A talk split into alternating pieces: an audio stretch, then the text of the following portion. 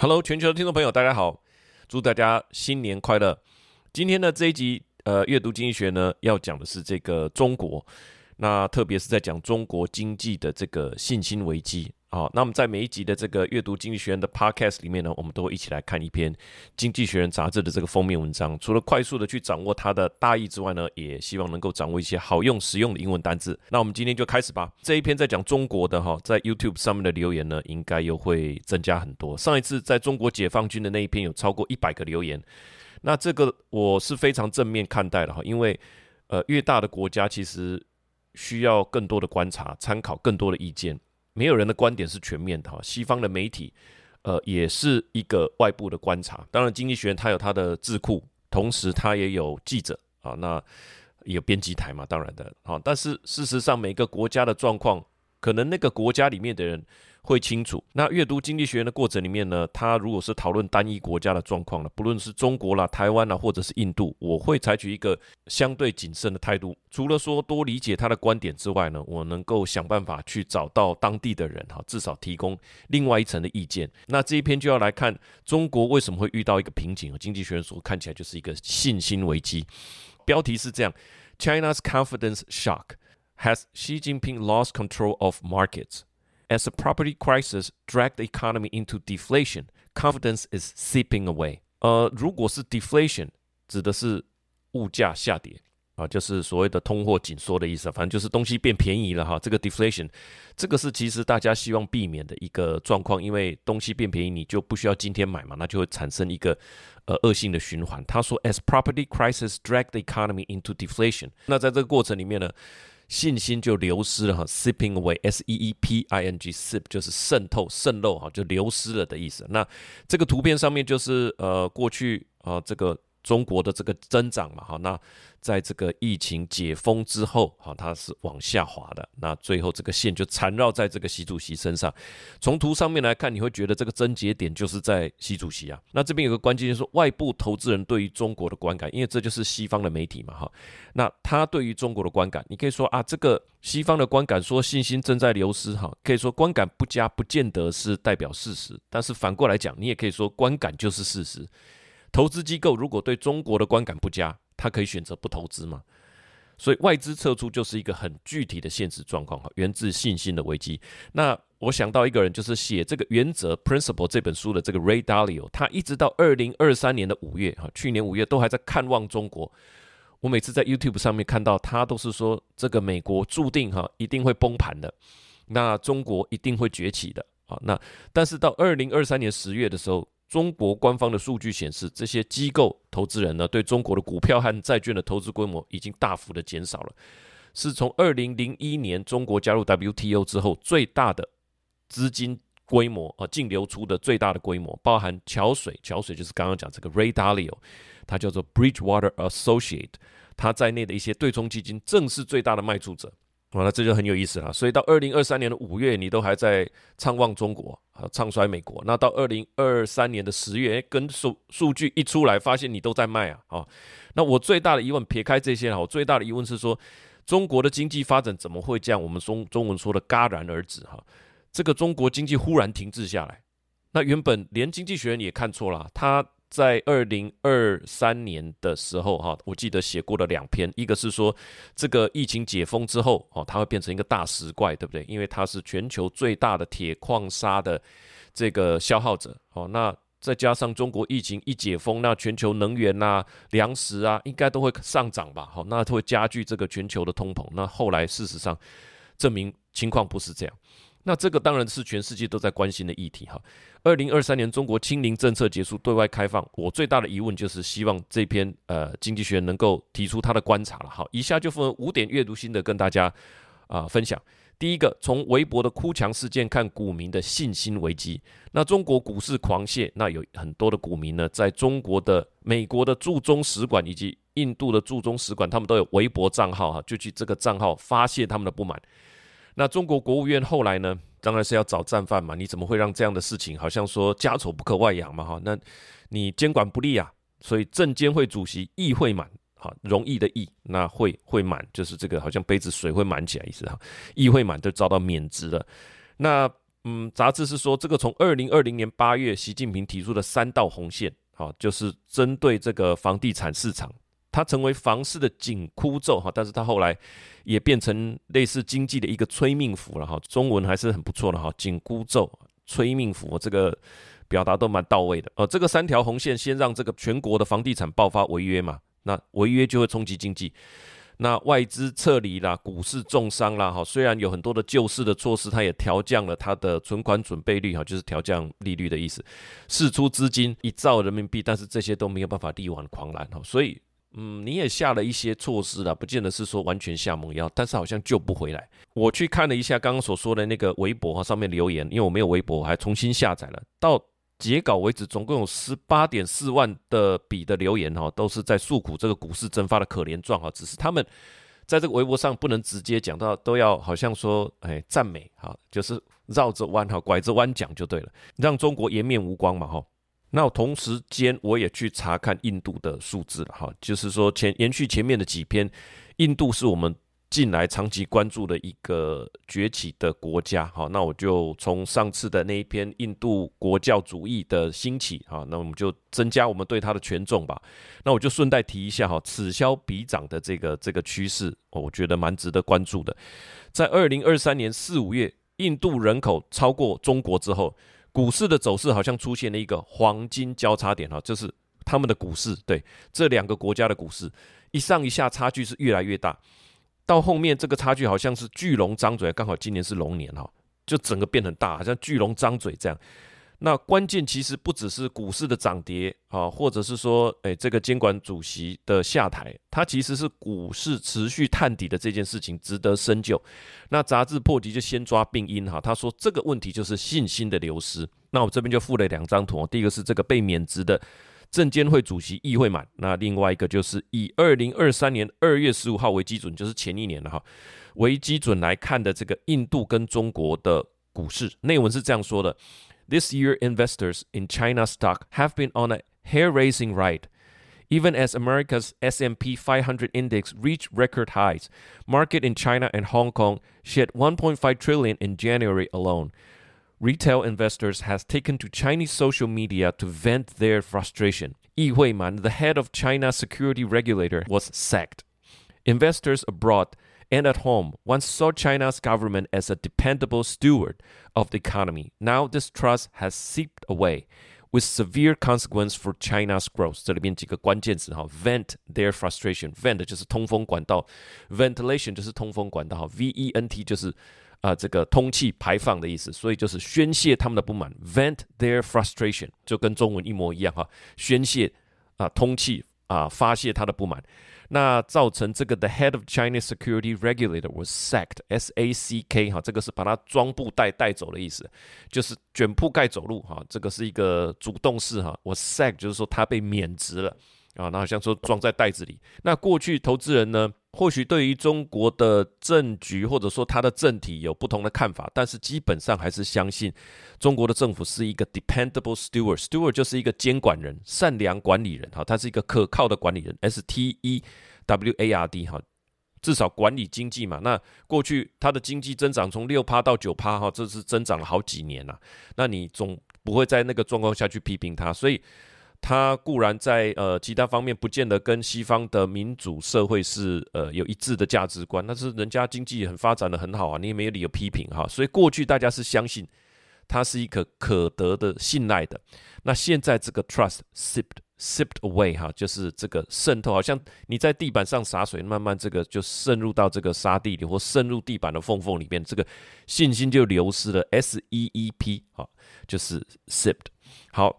那这个信心的危机就会造成对中国增长的一个很大的影响。哈，那我们刚刚所说的几个词，vent their frustration，还有这个 ventilation，steward 啊，还有这个 s e e p sip 啊，sip 是液体跟气体慢慢穿透、穿过固体表面，形成形容一种缓慢而渐进的过程。我想这是这一篇的一个主轴了。好，那我们看一下第二段，此消彼长，三十年的河东，三十年的河西。哈，这个当然。经济学人都会从历史上再回顾一下哈，当初是怎么走过来的哈。二零一四年外资准入香港，全世界的资金都是希望能够享受到增长的这个红利吧哈。那钱就这么追逐着全球的创富的机会。那在二零一八年的时候，其实这个已经很后面了。MSCI 这个指数公司也开始将中国的股票纳入全球的指数当中。MSCI 是指数编制公司哈，它的全名是 Morgan Stanley Capital International，称作摩根士丹利资本国际，是全球第一家指数公司，现在已经更名为名胜公司和另外一个。FTSE 哈富时以及标准普尔 S&P 500同为知名的指数公司。那指数公司是怎样呢？就是说，它把全世界各国上市公司按照它的市值或者是它的流动性或者是交易量哈编制各类型的指数。因为我们在讲说啊，这个市场现在状况是怎么样啊？你你怎么说？你怎么去判断市场？就是这些指数公司，它把这一篮子的股票把它编制成一个指数哈。这个就是市场的状况。你要看中国，它有一个中国指数，你就去看它这个指数，你就可以大概知道中国现在的状况。来供共同基金啊，还有这个指数型基金、法人机构作为一个参考。那这个其实是非常的重要。当时这么把中国的股票纳入，对中国来讲意义是什么呢？它其实就是国际认可度的提升。你纳进来了，代表说国际的股市认可你这个呃中国股市。那国际的投资者在考虑哈全球布局的时候，那当然有去参考这样的指数，增加中国资本市场的一个全球的影响力，那外资就会流入嘛，啊，那变成是一个成分股里面的一个基本盘，所以你要打败大盘，基本上你就要有布局在这里哈，所以这个是指数的对一个国家股市的意义来哈。我简单讲，比如说你把学校把某个科目列成一个成分，毕业的一个成分科目，或者说毕业的一个必考科目。比方说，小学生要跳绳，要跳两百下。好，你你这样子把它列入学校的成绩，那当然大家就要去练了。哈，你要去买跳绳来练了。中国成为指数的一员呢，投资机构就是要基本的配置，你不然你打不赢大盘啊。你要先基有基本的大盘的配比，你接下来才有自己的操作。好，那你才能够击败大盘。但是时间快转到二零二四年的今天，哈。除了说 MSCI 的中国指数持续的下跌之外，我这边就附了一张图，看这张图是最清楚。这里面列出了三个 MSCI 指数，一个是 MSCI ACWI，叫做 All Country World Index，全球的啊，这就是最大的这个指数，它是蓝色的。它从呃二零零九年的一月开始起算了哦，那这个是往上的哈。那接下来有一个 MSCI 的。新兴市场指数，哈，这个是大概我想是持平的吧，哈，那另外一个是 MSCI China，哦，这个就是又跟这个新兴指数不一样，它是往下走的。好，那 MSCI 最近也持续做出调整，在二月份的 MSCI 全球新兴市场指数，就是刚刚所讲的这个 MSCI Emerging Markets。它调降最多的也是中国，它调降了零点三那个百分点啊，提升最多的是印度，哈，增加的也是零点三那个百分比，哎，这样就是叫做此消彼长，对不对？当初呃把中国这个纳入全球指数里面，那当然造成外资的流入。好，那现在中国当然还是在全球指数里面哈，只是它这个指数是持续下探的，那也在新兴市场指数它的比重也是调降的，所以。除了中国指数跌，新兴市场指数比重调降，那我们连接到上面所说的这个股民的信心这件事情，就是说在外资丧失信心的状况下，你的内资或者民众的整体信心会不会受到影响？当然会啊，这是一种心理上的恐慌嘛。他说外资都撤离了，那这个股票你要不要去捡呢？外资都不买台积电的时候，你会不会？进去捡哈，这就是见仁见智。如果心理上的一个恐慌，就是说你都不要，那我捡它干嘛哈？影响所及的，包含香港在国际金融中心的这个地位也会受到动摇，因为中国的呃公司的股票占了香港三分之二的这个这个比例，外资撤退，股价就会下跌哈。那市值就是股价乘以你的在外流通的股数嘛。所以你这个香港交易所的这个总市值就被印度的交易所所取代，在过去几个月里面哈，只有发生这样的事情，那看起来也是一个趋势哦哈。好，那内文是这样说的：Foreign portfolio investment rushed in as offshore investors were given direct access to Chinese market via Hong Kong in 2014. Four years later, MSCI, a financial firm, began including mainland stocks in its global index. Whereas asset manager once cheered on China's inclusion in global index, they're now crafting product that leave it out. Instead, investors are eyeing up India with its large population and Japan with its cutting-edge technology. Hong Kong has suffered. On January 22nd, India briefly overtook it to become world's fourth biggest stock market 哈，特别重视的是说，印度的股票交易市场取代香港成为全世界第四大的。当然，上海啦、深圳交易所这些还是很大哈。那股票交易所哈，这些都还是很大嘛哈。那接下来竟然是印度哈，这个是我在看这边的时候觉得比较讶异的哈。代表说，哎，资金在流入嘛，啊，股价在上涨嘛。对不对？它的它并不是说公司数忽然增加，也不是说在外流通的股数忽然变增加，那当然就是外资流入炒热它的股价。好，第三个重点，所以是怎么呢？哈，经济学人就来爬书整理一下。纵观来讲，就是投资、储蓄、消费以及对于前景的信心，在连续的几年内接连的受到打击。那我们就按照年份来分列对照一下。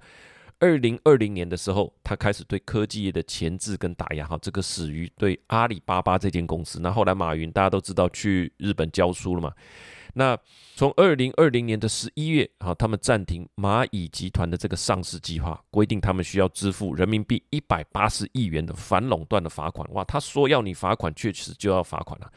这个我们也有听一些父执辈在中国经营一些分公司也是这么说。他忽然来一个。这个文件就说你违反什么什么法啊？你要不要交嘛？那你人去，他就跟你说明，说明完你还是要交哈，缴钱就没事啦。缴钱完之后，你可能你对这个国家的一个信心度也会受到动摇。他缴了一百八十亿人民币，两百七二二十七点五亿美元的反垄断罚款，还有美团呐、还有腾讯啊，那他们也有规定。我记得很清楚的是说，对于游戏的一些规定啊，不准游戏内购物。哦，那那个时候审批停止新的游戏上市，这个我印象非常深刻。那不希望大家天天在打游戏吧，对不对？那还有一个规定是限制每周游戏时间不得超过三小时。哇，这个是不可思议啊！我们每天使用手机可能就就三小时。他说每周的游戏时间不得超过三小时，而且是只有周末才能够打电动。哇，那这个是当时的这个电竞股还有呃。做游戏的哈，全部都惨跌了，这个整个科技股都受到影响。因为电竞产业其实是很大的产业，包含电竞游戏，包含电竞的笔电、电竞的手机，甚至你包含晶片，这个都是会受到影响。刚刚所讲的这个是二零二零对科技业的打压和始于阿里巴巴。阿里巴巴二零二零年也同时启动了三道红线，对是就是对于房地产泡沫化的积极干预。那房地产在中国呢，被视为一个重要的理财工具，所以它来开始打压跟控管。那当然对于理财啦方面都有很大的影响。二零二一年开始，二零二一年年底所谓的社会面的清零，就是说小区内有这个病例，那这个小区的人员全部都送隔离啊，或者是大家都关在房房子里不准出来，这个大家都印象深刻。主城区呢就可以达到，呃，这个不受到影响的这个这个状态。好，那所以那个时候的外商企业主管都已经通知好员工随时准备好，你要被移送，带着笔电好，到那边你还是要工作。那杂志就说，这是习主席谨慎而敏感的政策啊，skittish 的一个政策所致。按照他的想法，就是说对于科技也好啦，房地产的控制啊，这些都是拨乱反正，他是有他的理由的啦。他觉得说这个嗯可能是虚胖吧，可能是乱象吧哈。那清零政策的实施是维持社会的安定，这些都带来对经济的重大影响吧哈。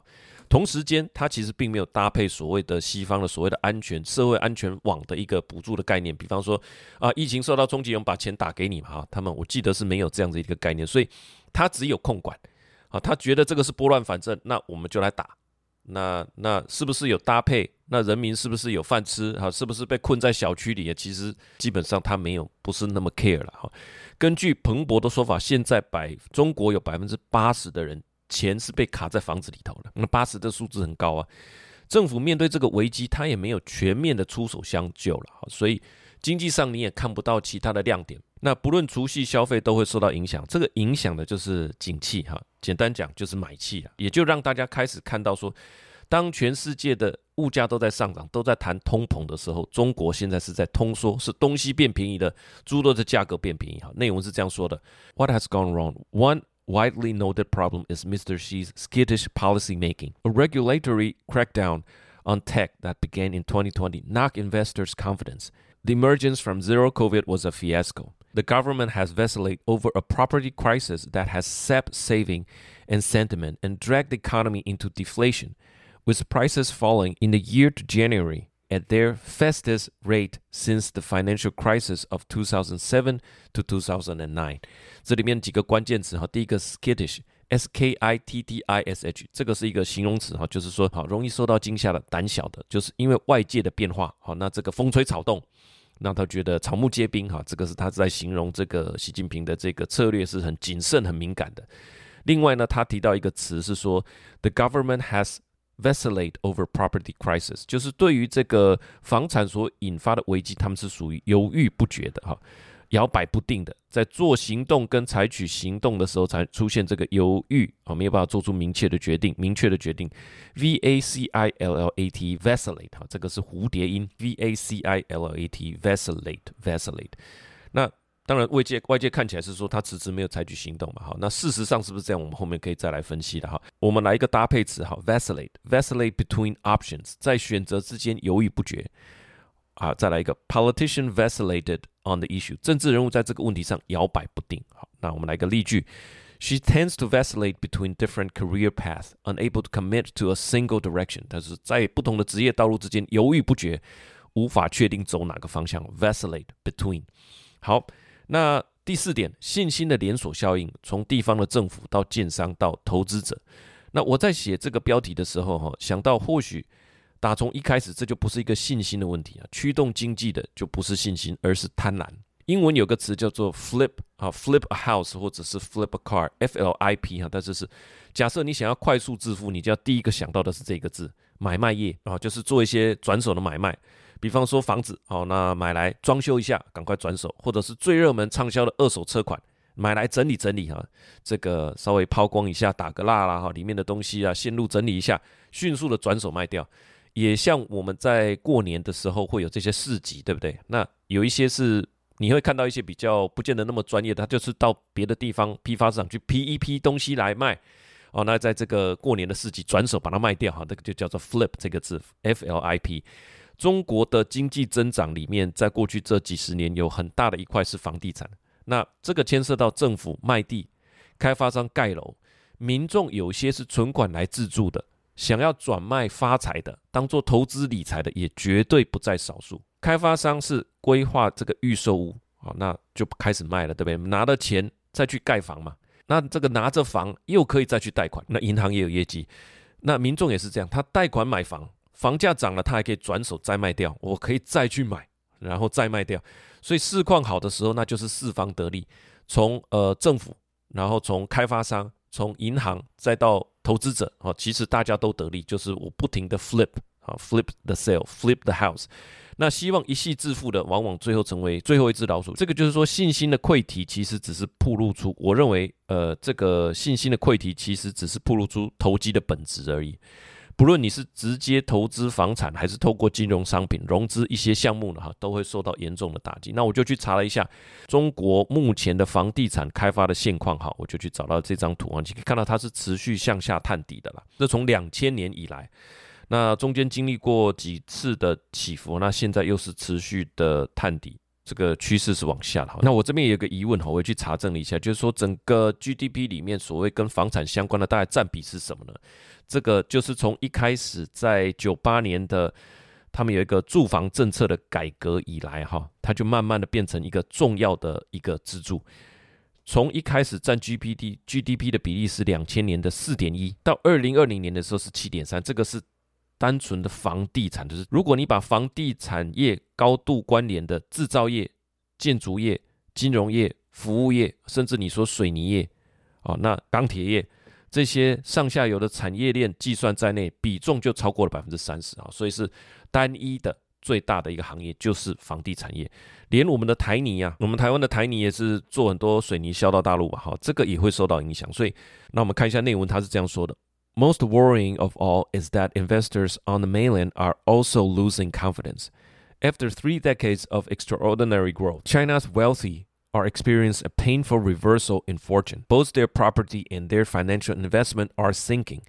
And surveys indicate that many white collar workers received pay cuts last year. The evidence suggests that more capital is flowing out of China. 好，这边的其实就是在讲说，不论是白领。 不论是有钱人，不论是你是有一套房、两套房还是三套房啊，那不论你是不是有一个超级无敌大的项目，其实都在经历了一个财富缩水的过程。呼应到刚刚所说的这个，整个房产是这个经济里面非常重要的一个区块，占 GDP 的百分之三十。好，那回过头来最后一点，舍我其谁？习近平的强国梦，哈，吃苦当做吃补，这一切都要回到习主席的中国梦了。我们在二零二三年初，中国经济是不是到顶了？哈，也是飞龙在天，然后变成持平的那个那篇的读后感里面，我们就有写到说，习主席要的跟西方想的似乎是不同的东西了。大家针对中国的市况不佳，都会出谋划策，说你要刺激救市啊，你要这个发一些社会补助啊，哈。那我那个时候的感觉就是说，基本上它的本质就是没有要走这一套。不管是苦日子也好，或者是说中国式的现代社会主义也好，我一个感觉好像即使中国人也不太理解习主席对于经济、政治跟国家的路线呢，压根就不是我们在教科书上所学习到的这个西方市场经济的逻辑，也不是杰克苏利文啊，美国的这个国家安全顾问口中的自由、开放、繁荣、安全的世界，这完全不是。他讲的是说他要的了，好，如果我可以猜想的话，他是一个安定的、有秩序的。紧密的团结在一起的一个中国的社会跟经济，一同对抗西方文明跟政治的侵扰，走一条属于中国人的路哈，来完成中华民族伟大复兴的这条道路。那他认知要达到这个这个目标的一个方法，就是绝对的控制，这个就是他这个人的信念了。当然，这是我的观察而已了哈。至于走向一个繁荣经济体的必要项目，我们打开任何一本经济学的教科书啊。其实你也可以说，经济学这教科书本来就是西方的产物，消费啦、投资啦、政府的基础建设啦、后殖国家出口的实力等等诸多的项目，这个是西方教科书的概念，跟习主席二零一三年开始倡导的一带一路人类文明倡议，我感觉啦，他更喜欢的目标是关乎中国长远的国际地位，不是在讲这一个季度、下一个季度国际民生的议题啊。其实这个可能跟选举是有关系，他不需要面对选举嘛。所以国计民生的议题，在他长期的蓝图里面，我不觉得是那么重要。好，那最后杂志说，无论如何，在政治的全面掌控之下，没有人可以逃脱哈。政治是一个无法躲避的一个面向，人们无论走到何处，都会受到政治的影响，无法避免参与其中。我想，时间走到二零二四年的今天哈，不论你是懂自备的还是总自备，在中国混迹江湖几年了，我想这个体会应该是了然于胸了啦啊，过去。早期可能说啊，你跟这个某某某省的这个什么省委书记的儿子啊合办一个项目，哇，好像你很有办法这样哈。那时间快转了二十年，我不知道这些项目现在还存不存在了哈。那你人现在到底是在中国还是在台湾？当初你可能觉得，诶，因为政治力它可以保障你的这个经济的利益，好，那事实上最后你可能发现。这个政治力也不是你可以掌控的，因为大权都在习近平一个人身上。哈，内文是这样说的：The real obstacle to change is Mr. Xi's iron belief that he and the Communist Party must be in total control. Regaining investors' trust require a rethink of the state's role in the economy. But Mr. Xi is unlikely to soften his grip. Investors once thought that China's politics need not encroach on their ability to make money. Now that they know there's no escaping politics. And they will tread more fearfully。里面的几个关键词，第一个是 encroach 啊，e n c r o a c h，这是动词哈，它是侵犯、侵占、侵扰的意思，这是蔓延的意思啦，它有这个蔓延、扩张的意思，就是政治在各方面、方方面面，它会蔓延到你的生活，而不是说我又不批评政府，政府怎么会来？政府也拿我没什么办法，倒不是这样哈，它会渗入你生活的各方面。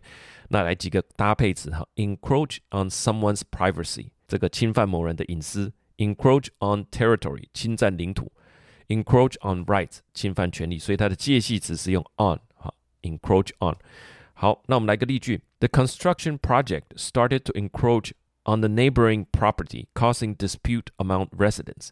建设项目开始侵犯到邻近的地段，引起居民的这个争议，哈，纷争。再下一个词是这个 tread，哈，T R E A D，tread，这个是倒三的那个 tread，不是 tread，tread 是。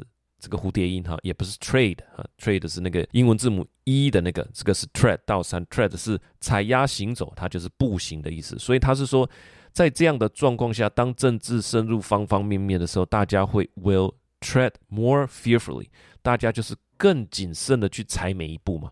所以它经济就不会再猛爆性发展了。因为每一人每一个人踏每一步都是更加的小心哈。还有一个关键词就是这个 no escaping politics，就是政治是包包含呃各个面向的，你没有办法逃脱的。那最后我的一点想法哈，我们想我们刚刚整理的这五点，就是说第一个，从这个微博的哭墙事件哈来看，股民信心危机的这个崩盘嘛，信心的这个崩盘，那我们就看到了这个股市也好。呃，看到了这个议会满啊，他被革职的也好，从这个时间，从这个事件，然后我们来开始看。那此消彼长，他去回顾历史，哈，三十年河东，三十年河西。从二零一八年，他就被纳入这个 MSCI 指数，那二零一四外资准入香港，到后面这个指数持续的下探，那新兴指数把中国的呃这个比例调降啊，那这些都是一些外资很明显的一些变动。到第三点，我们来爬梳一下，从投资，从储蓄。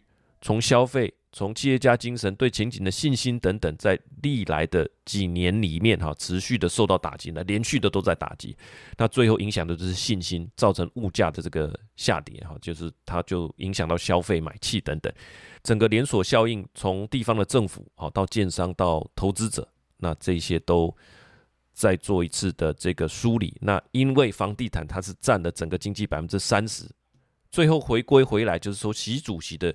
强国梦，他觉得他是在打一场胜战啊！他这个持股当做吃补，他所相信的这些信念，可能跟西方国家的这个经济学的这些理解哈，可能是有蛮大的一个差别。好，最后呢，我想我自己的一点想法啦，就是说，听这个大陆工作的一些老友，就是说，他们也会看央视哈，看央视呢，就是来看政策的风向，看看官方怎么说，好好拿来做反向的解读。那这当然也是一种处世之道了，明哲保身嘛。那我就在想说，这样社会的沟通成本不会很大嘛？哦，你老是要揣摩政策的风向，国家要往哪里走，好像也没办法说很明。那你说现在状况到底是一切向好呢？假设你说一切向好，那其实就是一切不好。哇，我觉得这样解读来讲，我觉得是不是社会的成沟通成本会增加很多？嗯，放到这个企业界里面哈，几年的观察下来，我觉得讲话越直接，沟通越直白，越容易理解的哈，容易那能你愿意去面对去谈一些不容易谈的事情的这些人，后面我观察到好像都都是负责的权力都越来越大，他的舞台都越来越大哈。比方说 Sundar Pichai 跟 Satya Nadella 这些人，他们在谈话观察五年来哈，他们。很少闪躲什么东西，那裁员他就真认真面对啊。我觉得我们的生产力需要再提升，我觉得我们的效率要再提升啊。什么部门要砍掉哦，他就是认真面对，所以都是直接讲的啦。甚至他们早期在公司没有那么大的状况下啊，他们都会做进行所谓的 town hall 啊。那当初这个比尔盖茨跟呃 s a t a n a d e l l a 还有这个 Steve Ballmer 他们在交接的时候，也是都是一个 town hall town hall 的一个就是全员会议。那有些台湾的新创也是走这这条道路啦，好，有一些不是，有一些就是说，好像老板在想什么，你真的都不知道。内部的公告甚至比不上外面周刊的报道。外面周刊先说出来说啊，老板在想这个，接下来二零二四年想要走这个方向，然后你才看到内部的公告，甚至连内部的公告都没有，是在杂志出来之后，那才有一封简短的一封信啊。那说这个外面的媒体报道好了，不是事实。那不是事实，那请问事实是什么？你你也应该跟大家讲啊，哈。所以我相信，像张忠谋他们这些世界级的领导人，其实都是属于开诚布公的。像这个鲍尔也是啊，你问他说有没有后悔，他说啊，他就学这个法兰克辛那去说这个 regret I had a few，对不对？他没有说。含混其辞啊，他说我也觉得，诶，有些地方可能事后回想起来是可以调整。这个回过头来就是说整个社会沟通的角度了哈，所以站在国家的角度，我觉得这种群体的意识的这个沟通是很重要的。讲到台湾哈，最后我会讲到台湾，就是说，我觉得长期国家发展很重要的一个底层，跟很容易被忽略的一个层面，就是在讲沟通的这件事情。民主虽然不完美，但是我们每两年、每四年，我们都有一个冲突跟和解的机会，这个就是台湾。台湾的呃，这是民主国家的选举，或者台湾的选举，我们究竟是怎么样的一个国家？每两年、每四年，你大概都可以在影发挥你的影响力。行政团队要由谁来组成？我们的国会要长怎样？我们现阶段的国家道路是走在什么样的一个道路？这个国家里面不同的意见得到一个和解，选完大家就按照这个方向再往前冲个几年，好，接下来再选举，再做调整，持续的去修正。那。我觉得这个是民主可贵的地方了哈，但是我们千万别误会，集权的中国，并不是说因为他没有这个机制，他现在就要垮台了。其实我觉得不会。习近平跟普丁一样，哈，一龙就勇敢了，哈。套句这个杰克苏利文所说的，他预期中国仍然是一个全球的最重要的一个对美国来讲最重要的威胁，唯一有能力挑战美国强权，哈。这个是他在二零二三年的十二月。Foreign Affairs 这个杂志里面，他写了大概十七页的文章，我就把它全部看完了。他讲来讲去就是说，美国要保留实力哈，因为中国是一个呃非常强大的竞争对手。那彼此其实是还有互相依赖，也需要共同面对一些全球的议题。所以呢，又合作又竞争的状态，也是美国呃过去所从来没有遇见过的了哈。所以我相信，对于中国的信心，估计这个市场也是有慢慢恢复的一天。那回到中国呢？这个吃苦要吃多久？还有，根根据习近平所设定的这个繁荣时间表，到底他是抓一年、五年呢，还是五十年、一百年？其实现在没有人知道。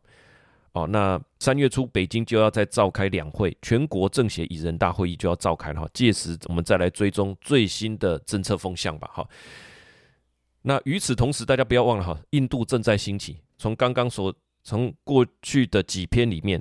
还有从今天我们看到的这个印度的股市啊，它的这个交易所的市值超过香港，我觉得呢，媒体很快就会开始习惯把印度总理莫迪跟中国国家主席习近平摆在一起比较，来分析他们国家发展道路以及施政方针的一些异同。那我觉得都会造成印度在世界上的不管是。关注度或者是资金流入也好，我觉得都是旭日东升吧，哈，这个是我在看这篇的时候所做的一个联想了，哈。那最后呢，我们有几个参考资料，包含推荐阅读二零一三年经济学人的一篇文章，哈，在习近平担任国家主席，就是二零一三年的那一年，他所所写的一篇文章，那一篇里面呢，他就把这个习近平穿上龙袍了，哈，所以经济学人还是有相当的功力吧，哈，我想。第二个是习近平，他在二零一三年三月上任国家主席，同年的八月，这个香港首富李嘉诚哈就开脱手上中国跟香港的房产了。你说这个人是不是高瞻远瞩？最后一个是外交事务杂志，他有写的一篇文章啦，他是说 Who killed Chinese economy 啊？这一篇写的也蛮，这一篇写的也蛮直白，也蛮蛮容易读的哈，也推荐大家去阅读。好，以上就是我们今天这一篇的呃阅读经济学，在讲中国经济的信心危机，我们五点的阅读心得跟阅读之后的一点想法，分享给我们全球的听众朋友，也祝福你在龙年新春开运，好好运龙中来，好，那有一个美丽丰收幸福的一年，我们下个礼拜见，拜拜。